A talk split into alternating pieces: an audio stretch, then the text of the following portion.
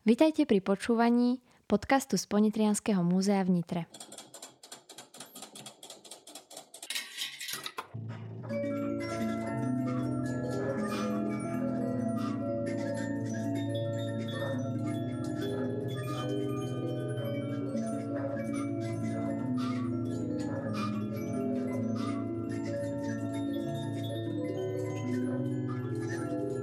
Projekt Tak sme my a tým aj realizáciu podcastov podporilo mesto Nitra za oblasť podpory a rozvoja cestovného ruchu v meste Nitra. Partnerom projektu je Nitrianský samozprávny kraj a spoločnosť Zoomy SK. V podcastoch z cyklu Tak sme my prinášame rozhovory o spoločenskom a kultúrnom vývoji Ponitrianského múzea v Nitre, ale aj jeho expozitúr – Múzea v Zlatých Moravciach a Domu ľudového bývania a architektúry v Šali. Ponitrianské múzeum v Nitre, tak sme my. Odev a textílie bez pochyby patria medzi najatraktívnejšie artefakty v zbierkových fondoch múzeí. Bohatú kolekciu, ktorú Ponitrianské múzeum v Nitre získalo v rokoch 1975 až 77, tvoria predovšetkým dámske odevné súčasti, ako sú blúzky, životíky, kabátiky, menej formálne denné šaty, spoločenské vychádzkové šaty, slávnostné večerné šaty, ale aj spodná bielizeň.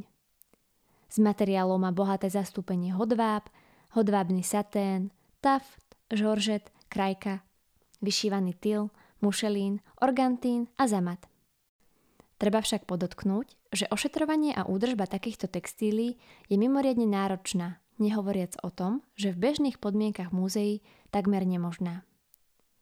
S cieľom zachrániť ojedinelú zbierku textílií a podľa vyjadrenia odborníkov jednu z najbohatších v podmienkach slovenských múzeí, iniciovali odborní pracovníci Ponitrianského múzea v Nitre projekt na ich záchranu pod názvom Odevná kultúra v urbánnom prostredí Nitry. Daný projekt získal podporu a potrebné finančné krytie z Fondu na podporu umenia a tým sa odštartovali reštaurátorské práce, ktoré sú de facto záchranou tejto ojedinelej kolekcie. Moje meno je Barbara Bagalová a o tom, ako prebieha tento náročný proces a o využití týchto odevov v časoch minulých sa budeme rozprávať s dvoma povolanými odborníčkami. Pani reštaurátorkou, magisterkou umenia Annou Blonskou ktorej Ponitrianské múzeum v Nitre zverilo dôležitú úlohu pri navrátenia estetickej a kultúrnej hodnoty textílií. A s historičkou múzea, doktorkou Katarínou Beňovou, ktorá pre vás pripravuje stálu expozíciu zameranú na odev z prelomu 19. a 20. storočia. Želám pekný deň. Dobrý deň vám obom. Ešte predtým, ako sa však vrhneme na rozhovor o odevoch, pani Blonská, vás by som sa chcela spýtať, ako ste sa dostali k štúdiu takého zaujímavého odboru, akým je reštaurovanie? Textilný materiál a vôbec uh, ručné práce, textilné techniky som spoznávala už v detstve. Uh, moja prateta bola dámska krajčírka a uh, vždy mi nechávala uh, zvýšky látok, z ktorých šila. Potom som z nich niečo vyrábala. Moja mama ma naučila tie základné ručné práce, pletenie, háčkovanie a nejako tak prirodzene som potom sa uh, chcela ďalej rozvíjať v tomto smere. Takže to tak nejako plynulo, pokračovalo na štúdiu strednej školy, absolvovala som šupku, textil a potom neskôr som ďalej ešte uh, prehlbovala štúdium na vysokej škole tiež na textile. Um, no a uh, k tomu reštaurovaniu historického textilu som sa uh, dostala postupne. Uh, u nás uh, vtedy pred tými x, x rokmi uh, možnosť uh, štúdia nebola. Um, mňa vlastne v poslednom ročníku uh, na vysokej škole ešte zachytil taký, taký pokus alebo taká iniciatíva práve toho reštaurovania textilu,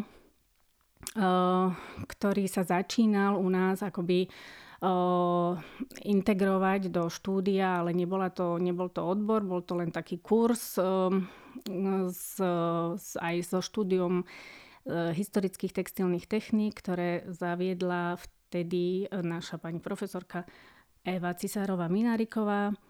A touto cestou by som ju aj rada pozdravila, ak to počúva.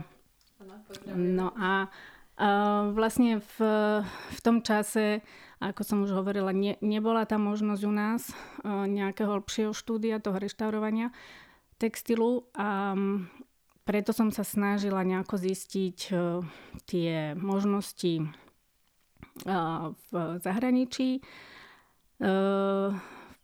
Mala som asi šťastie na ľudí a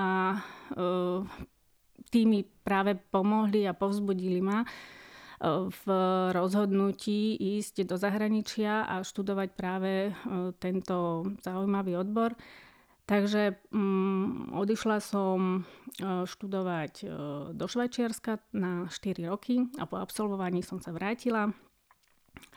A nejako tak cez rôzne um, prestávky, ktoré sa týkali aj materských povinností, som sa potom postupne teda dostala aj u nás Vstúpila som do komory reštaurátorov, ktorá zastrešuje všetky mm, špecializácie, čítanie teda aj textilu a pomaličky som sa začala k tomu viac venovať. A teda nikdy vás nelákalo, nelákala iná oblasť tohto reštaurátorstva? Vždy to bol len textil, teda od detstva len textil? Áno. A keby chceme možno trošku poradiť niekomu, kto si aktuálne vyberá štúdium a láka ho štúdium reštaurátorstva, kde na Slovensku, alebo aké kroky by mohol podniknúť, kde na Slovensku by mohol študovať? No práve táto možnosť už je. je uh, reštaurovanie textilu je už zahrnuté uh, ako štúdijný odbor po, na katedre reštaurovania na Vysokej škole výtvarných umení v Bratislave. No a vy ste v poslednom období, aby sme sa vrátili späť k našej téme, v poslednom období ste pre Ponitrianské múzeum v Nitre reštaurovali mimoriadne vkusný dámsky komplet, ktorý tvorí blúzka s čiernou tylovou čipkou, doplnená korálkovou aplikáciou a čierna krajková sukňa. Katka, teraz mám otázku na teba, aby sme teba tiež zapojili do konverzácie. Dámy z vyššej spoločnosti nosili práve takýto odev. Určite bolo náročné si ho obliec, ja som ho teda videla, je naozaj skvostný, ale ako, ako si ho tá taká dáma v minulosti obliekala? Samozrejme, že komplikovaný odev z prelomu 19. a 20. storočia si dáma nemohla obliecť sama. E, v tomto výdatnú pomoc e, poskytovali slúžky, e, ktoré samozrejme mali svoje miesto v každej šľachtickej rodine. Možno by bolo dobre aj podotknúť, že do 30. rokov 20. storočia služobníctvo vytváralo určitú stabilnú vrstvu obyvateľstva a pre dievčatá z dediny e, nebola služba niečím e, ponižujúcim, ale práve naopak e, bol to honor. Zároveň však príbehy tých, ktorí si, tak povediac, dejiny oddreli, sú väčšinou zabudnuté, e, pretože málo kedy zanechali nejaké písomné svedectvá, či už listy alebo pamäti. A e, o to vzácnejšie sú spomienky Pavlice Bokly, ktorá celý život pracovala ako slúžka a e, svoje e, životné skúsenosti a svoj životný príbeh na sklonku života aj zachytila do písomnej podoby. No a idem sa znova spýtať vás, pani Blonska, keď sa prvýkrát stretnete s takto vzácným kúskom histórie, aké sú vaše pocity, keď vám teda niekto zverí takýto krásny odev historický? No, samozrejme sú to pocity aj e, hlavne zodpovednosti, aby sa ten, e, ten e, krásny predmet um, zachoval v tej svojej podobe, aby, aby uh, sa našlo aj správne riešenie, čo sa týka um, expozície alebo teda uschovania v depozitári. Čiže sú tam také skôr um, um, technické otázky, ako pomôcť tomu predmetu, aby bol, aby bol čo najlepšie ošetrený. Ďalej, samozrejme, ak sa to týka odevu alebo aj ručných prác, výšiviek alebo rôznych teda iných textilných predmetov, ktoré vytvorila ľudská ruka, tak um, vždy um, je to spojené s nejakou osobou, ktorá ich vytvorila a, a vznikajú aj v, pri, pri tej práci, pri tom skúmaní toho predmetu rôzne um, alebo mám myšlienky, uh, ako, ako to tí ľudia vyrábali, kto tie predmety nosil a a podobne. On to určite vyvoláva veľmi zaujímavé príbehy. Vy ste sa stretli e, z našich zbierok s viacerými kúskami, čo sa týka teda nášho, e, našej zbierky z historických odevov. Ktorú z týchto, z týchto častí, ktoré ste už mali možnosť vidieť, považujete vy za takú najatraktívnejšiu? Lebo reštaurovali ste okrem týchto odevov aj klobúky, ktoré sú tiež veľmi, veľmi zaujímavé. Čo si teda vy tak e, vyberáte za taký, taký najlepší kúsok, ktorým ste sa už od nás stretli? A, áno, začali sme tými menšími predmetmi, klobúčikmi dámskymi. A, potom sme vybrali a, e, dva dámske komplety. A, je to skôr možno otázka na pani Beňovú, Áno, áno, dostaneme sa aj k tomu. Ktoré z tých predmetov, ktoré vlastní múzeum, sú najhodnotnejšie, najcenejšie, ale um, obidva komplety dámske, ktoré som teda mala ja možnosť um, skúmať a reštaurovať, um, boli veľmi krásne. Boli naozaj veľmi dobre zachované, vo veľmi dobrom stave.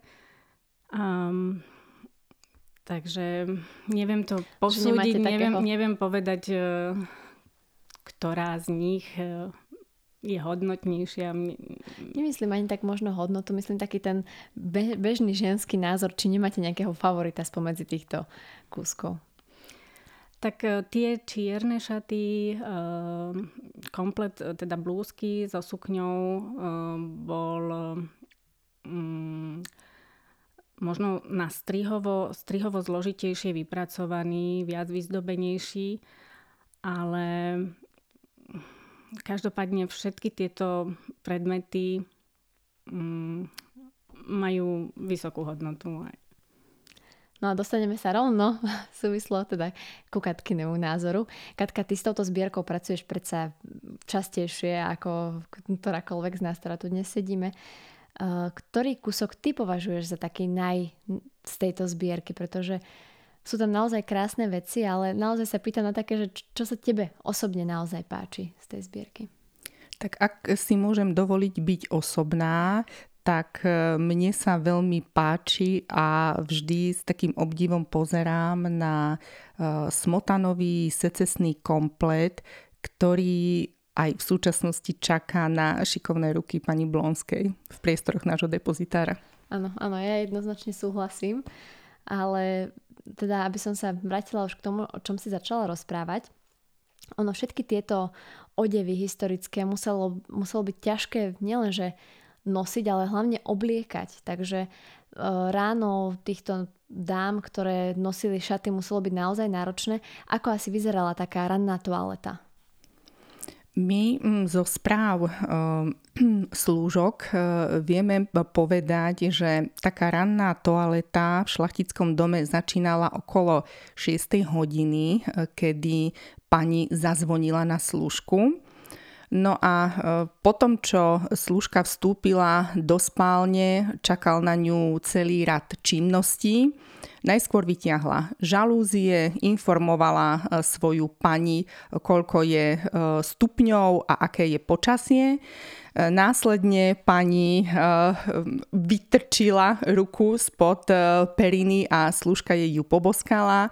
No a nás, nasledovalo obutie pantofličiek, stiahnutie nočnej košele, opásanie flanelovej sukne a nasledovalo umývanie.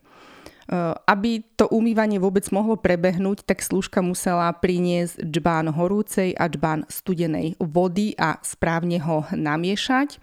No a keď už sa pani umila, tak následne jej slúžka pomohla obliec sa do mušelínových sukní, e, ktoré boli e, doplnené volánikmi a do krátkeho kabátika s čipkovými rukávami.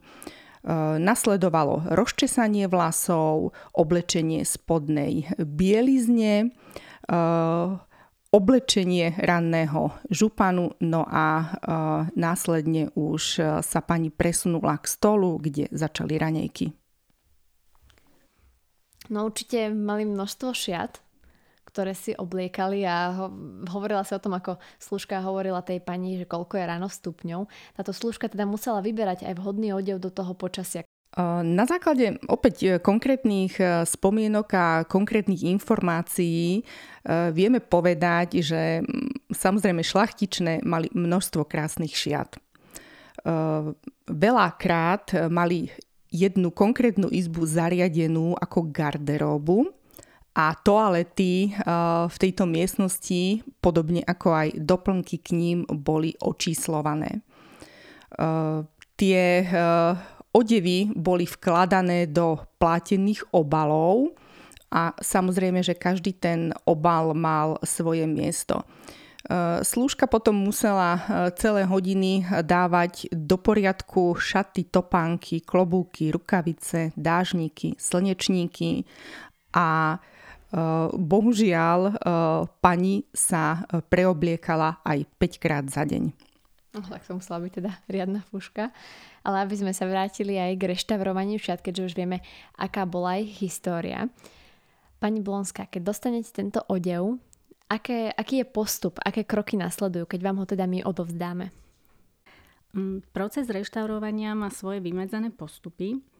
Ehm, pred e, samotným zásahom do predmetu je potrebné vypracovať návrh na reštaurovanie a urobiť prieskum. E, práve e, tento prieskum nám pomôže určiť druh materiálu, rozsah poškodenia, zaznačí sa presný rozmer objektu, zdokumentuje sa celkový stav, aj detaily a ak je to potrebné, tak sa vykonajú aj analýzy materiálov o, alebo textilných väzieb, ak sú o, vzorované tkaniny alebo aj všeobecne teda o, materiál, o, ktorý bol použitý na výrobu m, odevu alebo predmetu textilného, musia sa urobiť skúšky farebnej stálosti, ehm, pevnosti vlákna a podobne, lebo podľa toho ehm, závisí aj celý postup toho ošetrenia. Takže po takomto prieskume mm, sa navrhne postup a podľa neho sa potom reštauruje. Ako asi prebieha taká skúška farebnosti? Skúška farebnosti prebieha napríklad um, pomocou um, obyčajného vatového tampónu, ktorý sa um, z jednej strany podloží pod tú textíliu a z druhej strany sa jemne um, nakvapne voda. Uh, zatlačí sa druhým tampónom, chvíľku sa podrží a um, zistí sa do niekoľkých, niekedy len sekunda stačí, niekedy pár minút, že či ten materiál púšťa. Mm-hmm. Rozumiem. A aké, aké rizika vznikajú pre tejto práci? Lebo znie to naozaj tak až chemicky niekedy, keď čítame tie vaše správy. Um, uh, rizika pri práci, no možno, možno veľa prepichnutých vankúšikov na prste, ale, ale nie. Teraz vážne, čo sa týka možno práve tých rizík eh, mikrobiologických, ale to viac sa týka práve tých archeologických textílií a hrobových textílií, nálezov, teda spod zeme. To potom je nutné v spolupráci aj s, s odborníkmi na mikrobiológiu um, teda určiť a urobiť takýto prieskum už, už hĺbší. Um, Môže sa stať, že zapustí tá tkanina, môže sa stať, že sa um, niektoré materiály, ktoré sa používali na aplikáciu, tak pri styku s vodou začnú správať inak. Môžu zmeniť tvar, napríklad veľmi časté sú práve želatinové výzdoby, ktoré sa robili často aj na ľudových odevoch alebo aj ako flitre na výzdobu. Takže tie nemajú radi vodu a často sa deformujú práve pri kontakte s vlhkom. Takže je niečo, čoho sa ešte musíte vyvarať, okrem toho, že si musíte vlastne urobiť túto skúšku, aby ste vedeli, ako postupovať. Je tam niečo, čoho sa vyslovene vy musíte ako reštaurátor vyvarovať, keď pracujete s tým odevom?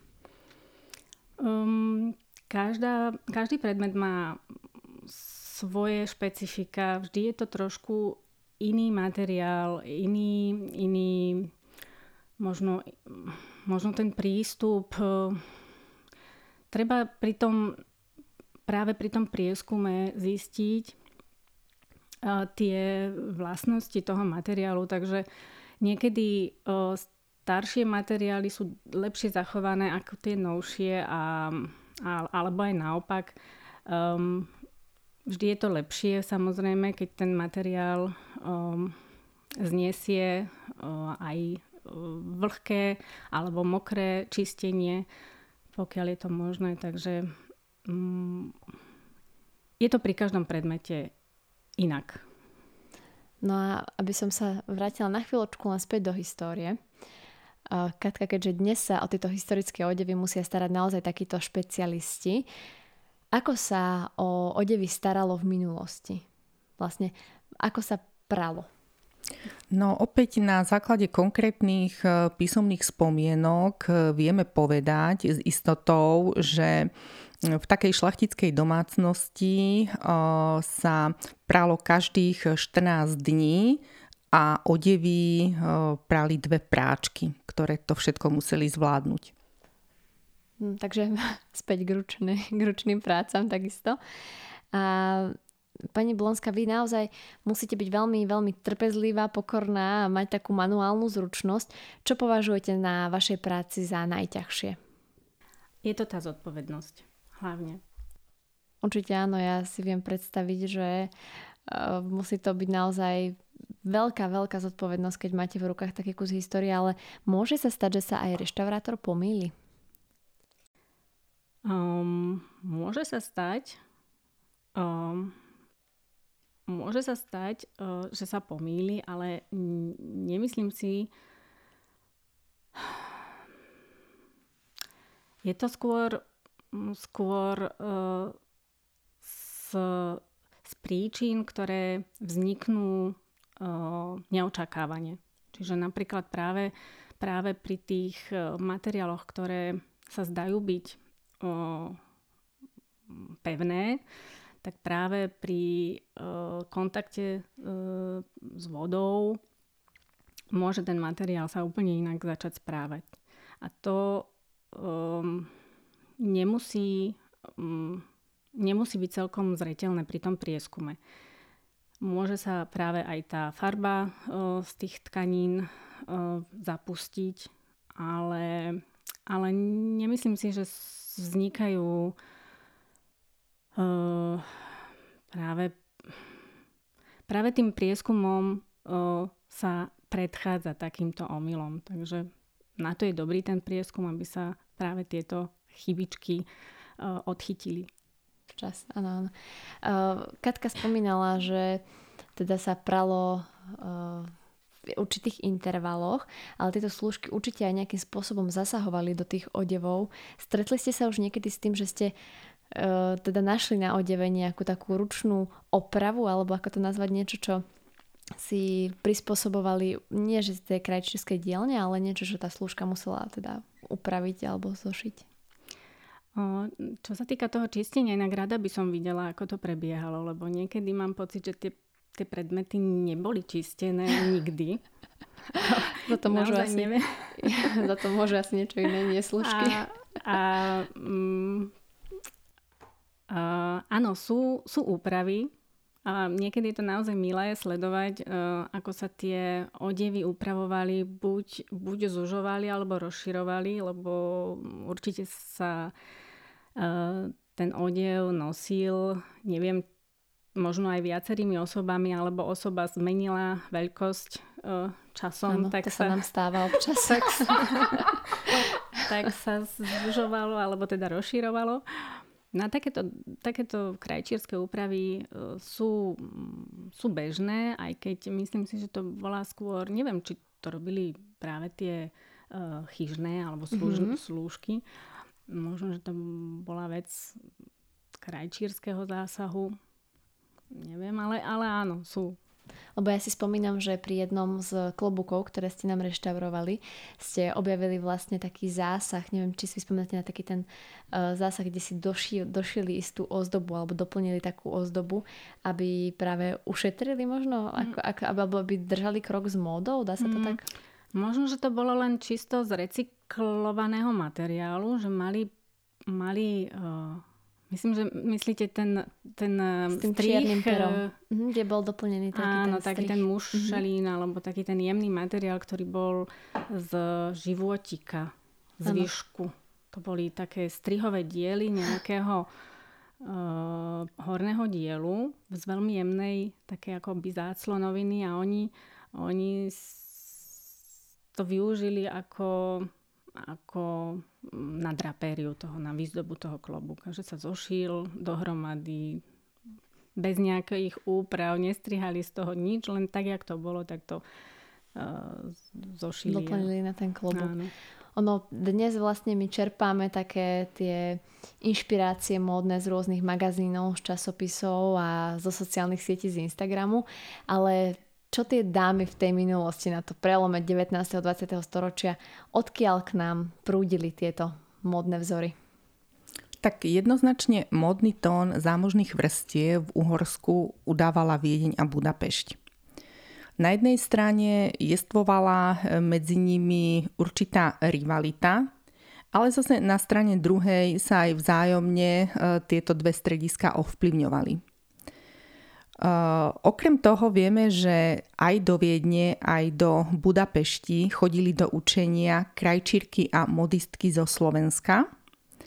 A teda vlastne potom tie uh, módne novinky prinášali aj na naše územie. No a treba povedať, že na prelome 19. a 20. storočia už vychádzalo viacero modných časopisov, a tieto časopisy už vtedy upozorňovali na zbytočnosť nákladných výbav, ako boli šaty, klobúky a doplnky, pretože v danom období sa už móda menila veľmi rýchlo. No a zrejme aj vďaka tomu práve z prelomu 19. a 20. storočia sa zachoval najväčší počet e, bielizne v muzeálnych zbierkach, prípadne ešte aj e, veľakrát e, v domácnostiach. No a v tejto súvislosti je celkom zaujímavé, že mm, akýmsi takým prvým módnym časopisom na našom území bol časopis Dennica, ktorého v prvom čísle v 11. ročníku v roku 1908 sa prvýkrát objavila rubrika Módne správy. A e, v úvode e, redaktorka, ktorou bola Terezia Vansová, poznamenala e, veľmi pekne, dovolím si zacitovať, po slovensky sa o módach snať nikdy nepísalo. Hmm. Našťastie už je tomu inak, ale tu môžeme vlastne vidieť to, že uh, aké, aké je prínosné je vlastne mať v múzeu spoluprácu takéhoto reštaurátora a historika, pretože tu sme sa dozvedeli fakt naozaj takú dôležitú vec o tom, napríklad o tomto klobúku, kde sme videli, že sa dámy snažili naozaj sa obliekať modne a in a preto sa snažili si nejak vylepšiť tieto kúsky odevu. Môžeme, ešte, ešte ma mhm. napadla mm-hmm. jedna vec zaujímavá, to sme asi ani nespomenuli, práve na tom čiernom komplete dámskom ano. je aj označenie uh, módneho salónu alebo krajčierskej dielne uh, z Bratislavy a práve na viacerých, myslím na viacerých odevných kúskoch v, v zbierkach múzea sú takéto značky, čo tiež prispeje k informácii o, o vývoji módy na Slovensku a poteší, keď sa niečo takéto nájde. Áno, asi to aj odráža vlastne to, čo si tejto nitrianské dámy obliekali. A keď sme už pri tom, Katka, môžeš nám povedať vlastne, uh, ako akým spôsobom vznikla táto zbierka týchto odevov, pretože k tomuto sa viaže jeden zaujímavý príbeh. No, e, ako ste už v úvode spomínali, tak e, tá zbierka sa začala formovať niekedy v 70. rokoch 20. storočia a väčšina týchto textílií e, pochádza zo šlachtickej rodiny, ktorá pôsobila v Nitre. Bola to rodina Kozmovských a konkrétne tieto textílie sa viažu s rodinou Jozefa Kozmovského. No a ďalším veľkým zberateľom textílií bol doktor Štefan Rakovský, zakladateľ a riaditeľ Zlatomoraveckého múzea. No a potom ďalšie kúsky, skôr také solové, vznikli um, na základe vlastne ochoty obyvateľov Nitry, ktorí ich boli uh, ochotní či už darovať alebo predať do múzea. Takže kedy sa môžu návštevníci tešiť na to, že ich uvidia u nás v múzeu? Pretože ešte neboli prezentované a teraz sú naozaj ako nové, vďaka pani Blonskej. Áno, vďaka tomu, že uh, tieto naše vzácne textílie uh, prechádzajú šikovnými rukami pani Blonskej, tak návštevníci ich môžu uvidieť uh, v októbri tohto roku na výstave Etuda o starej Nitre. Bude to vlastne dlhodobá výstava, čiže môžeme povedať, že to bude expozícia. Takže na to sa určite veľmi tešíme aj my v múzeu, ale určite aj návštevníci. Pani Blonská, vy ste teda spomínali, že už od, od detstva sa venujete vlastne textilu. Vedeli by ste nám povedať, aký je rozdiel medzi tými reštaurátorskými technikami, medzi tým, ako keď ste začínali a aký je teraz? Či tam nastali nejaké zmeny, či máte nejaké modernejšie postupy, alebo či vám pribudla nejaká technológia, ktorá vám uľahčila prácu?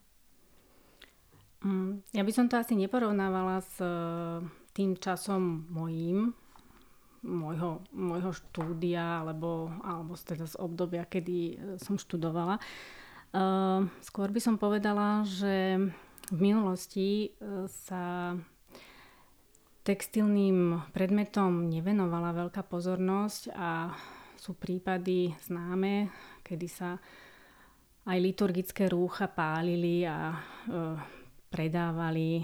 Um, ne, nebolo to v záujme nejakom e, zberateľskom, alebo ne, nemal ten textil takú hodnotu, alebo sa recykloval a, vlastne e, nebolo to e, reštaurovanie u nás podchytené.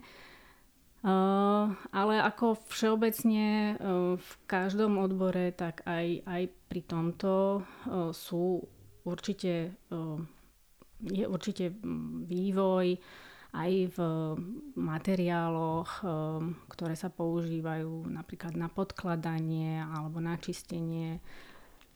Takže všetko sa vyvíja a aj, aj v, v tomto smere, v tomto odbore. Má teda vaša práca vplyv na váš šatník? Ukladáte si doma nejak veci špeciál, špe, špeciálnejšie, ako keby nie ste reštaurátor, že dáte nám nejaké rady? um, veru nie. Takže be, a, úplne ako bežný nie, ostatný úplne normálne na vešiakoch vysia žiadne, nemám žiadne police ani šuflíky, do ktorých by som si ich mohla ukladať. Takže ale žiadne určite, pH, určite, negatívne nie, kartóny. Ani, a, nie, nie, nie. Neutrálne. Neutrálne, no pardon, pardon. Um, určite je to dobré, keď to môžeme nájsť v múzeách, takýto, um, takýto depozitár, kde je ten priestor na odloženie, aby, aby sa tie veci netlačili, aby boli uh, prevzdušnené a mali aj uh, o, o, teda ochranu. My sa aj v tomto vďaka vám zlepšujeme, pretože predmety, ktoré ste nám zreštaurovali a odovzdali, uh, prišli teda v pH neutrálnych kartónoch a vytvorili ste nám aj na mieru vytvorené figuríny a formy, ktoré vlastne tieto predmety udržia v takomto stave, ako ste nám ich odozdali. Uh, mohla by som sa vás ešte spýtať, že čo je taký váš najväčší úspech vo vašej doterajšej práci? Ktorý, ktorý predmet alebo čo považujete za taký najväčší úspech? Pre mňa je úspech každý predmet, ktorý uh, sa podarí zachrániť. Um, ešte v časoch, keď som študovala v zahraničí, mala som možnosť vidieť um, textílie uh, z praveku, z antiky. E, boli to, boli to naozaj veľmi pekné e, fragmenty väčšinou, teda len kúsky textílií, e, ktoré mm, som ale nereštaurovala, to bolo v múzeu uchovávané. Um, nemám nejaký konkrétny, presný objekt, ale hovorím, každý objekt, ktorý, ktorý sa podarí ošetriť a zreštaurovať, eh, je, je pre mňa hodnota. No a ja mám ešte na záver na vás takú možno filozofickú otázku. Či ste teda presvedčená o tom, že malo význam pustiť sa do záchrany tejto našej konkrétnej muzejnej, muzejnej kolekcie a prečo a či vnímate teda jej prínos pre budúce generácie? Určite je to prínosné, určite je to dôležité, aby sa zachovalo, aby sa zachoval, zachovali predmety v zbierkach Ponitrianského múzea. Je to, je to mm, vzácnosť, je to jednak aj v tom počte tých textilných predmetov, mimoriadné, si myslím. Koľko rôznych štýlov, aj modných, teda modných strihových štýlov sa zachovalo. No a je to pamiatka, je to niečo, čo nám vie poskytnúť a povedať o histórii um, o minulosti našej. Je to dôležité. Ja určite súhlasím.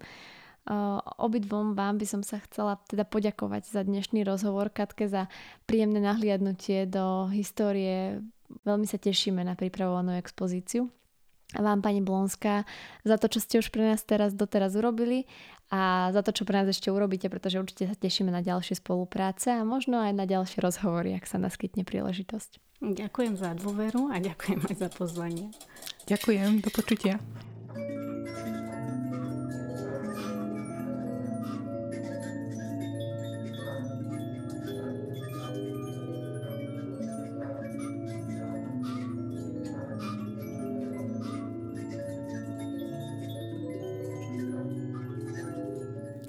Cieľom projektu ošetrenia a záchrany textílií je aj prezentovať potenciál kolekcie verejnosti prostredníctvom vytvorenia novej stálej expozície pod názvom Etuda o starej Nitre, ktorú múzeum plánuje sprístupniť už v oktobri tohto roku ako súčasť programového konceptu pri príležitosti 60. výročia založenia Ponitrianského múzea v Nitre.